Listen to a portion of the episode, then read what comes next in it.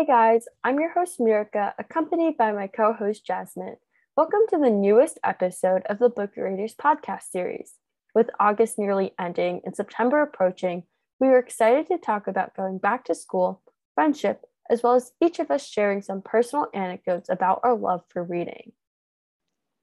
Yeah, it's going to be a really great conversation, and I'm sure our listeners are really curious to hear about what brought us both into reading.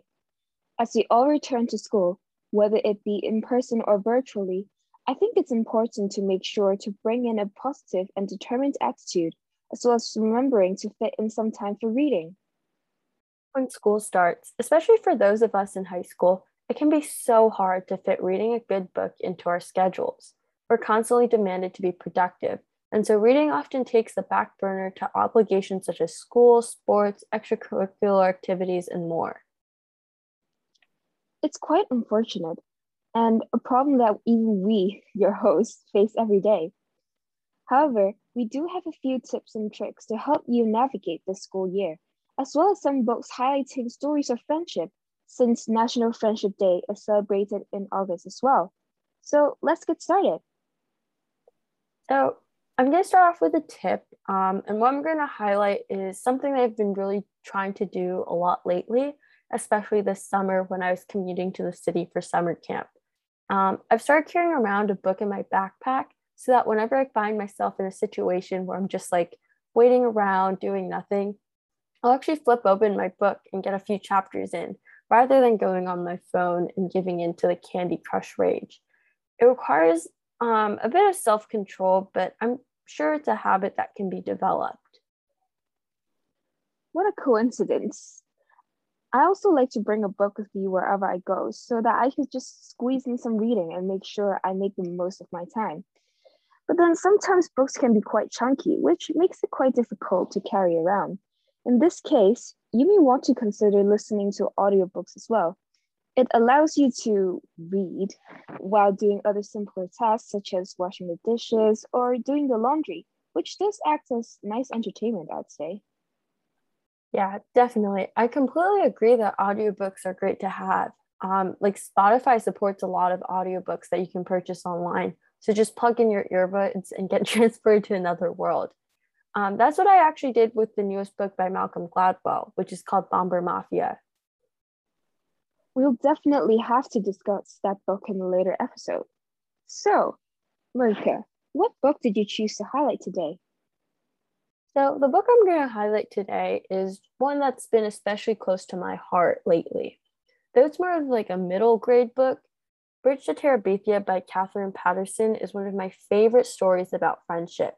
The novel tells the story of fifth grader Jesse Aarons, who becomes friends with his new neighbor, Leslie Burke, after he loses a race to her at school. After meeting Leslie, however, his life is transformed.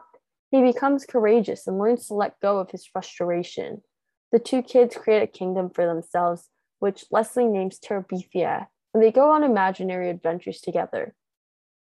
Though it has somewhat of a sad ending that I won't spoil, I think the true beauty of this book is how the friendship between Leslie and Jess transforms each other. And it's just really friendship in its purest form. Completely agree. The book really takes me back to the days of playing outside with my closest friends during my childhood. And of course, it also deals with heavier themes like loss. But then I also think that they're really important to introduce children to and to prepare them for what comes ahead. The theme of loss was definitely hard to understand when I first read it as a child, but I think it was a really exquisitely written book. The childhood friendship Leslie and Jess had is one that everyone wishes to have had, and it was such a phenomenal book truly worthy of the numerous wars it's won. The interesting thing I found is that it is one of the most frequently banned or challenged books in the United States, probably because of its reference to magic and witchcraft. Yeah, it's quite strange to read through the list of banned books because some of the reasons are quite silly.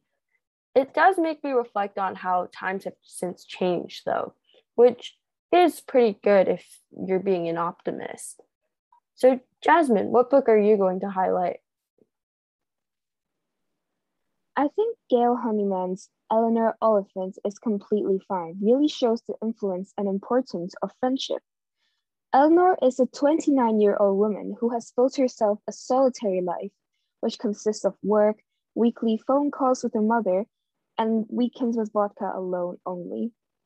Her life begins to change when Raymond, a goofy guy from the IT department, takes her for a potential friend instead of laughing at her along with, with her colleagues. He slowly guides her out of her hermit and encourages her to face the traumas of her childhood, which allows her to heal and break free from her scars. And the reason why Eleanor really shuts the world out is because she's a survivor of childhood abuse. As she's hurt by someone who should be really dear and close to her, she's learned not to trust anyone but herself. And the result of this extreme isolation is therefore her unfamiliarity with social etiquette, presenting herself in a way that makes others feel so uncomfortable that they distance themselves from her, further worsening this vicious cycle of isolation. Raymond's entrance into her life allows her to be more connected to the world and to feel the warmth that well established relationships can bring to a person.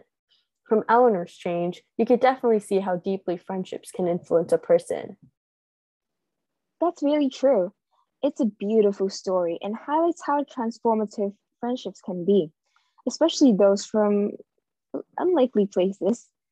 For the final bit of our podcast, we wanted to discuss and highlight some of the things that we love about reading and how it has brought joy into our lives which hopefully inspire you to reflect on how reading has changed your life.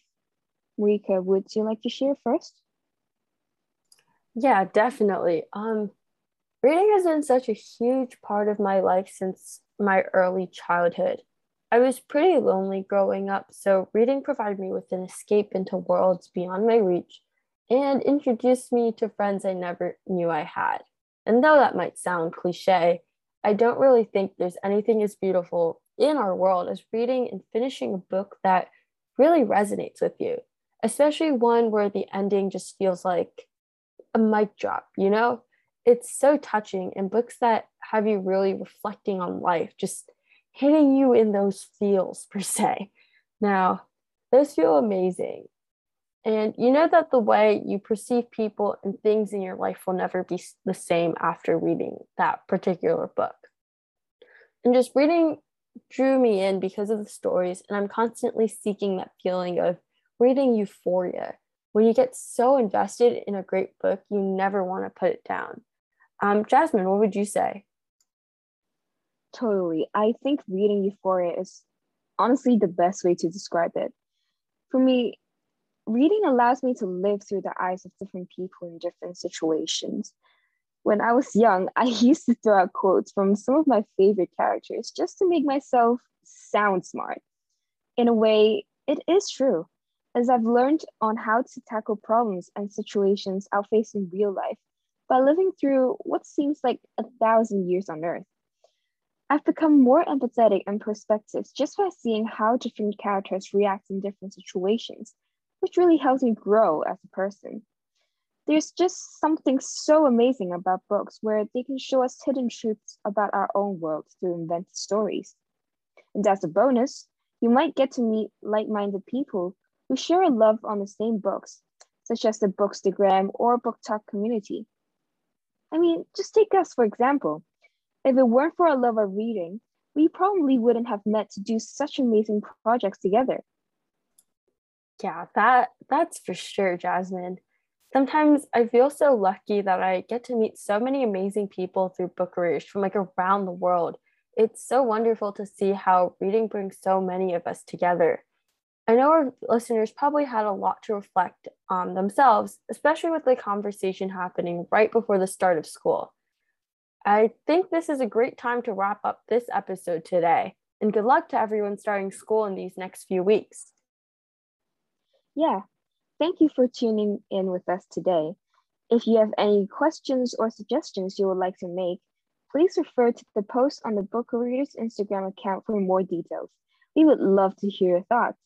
See you next time, and as always, happy reading!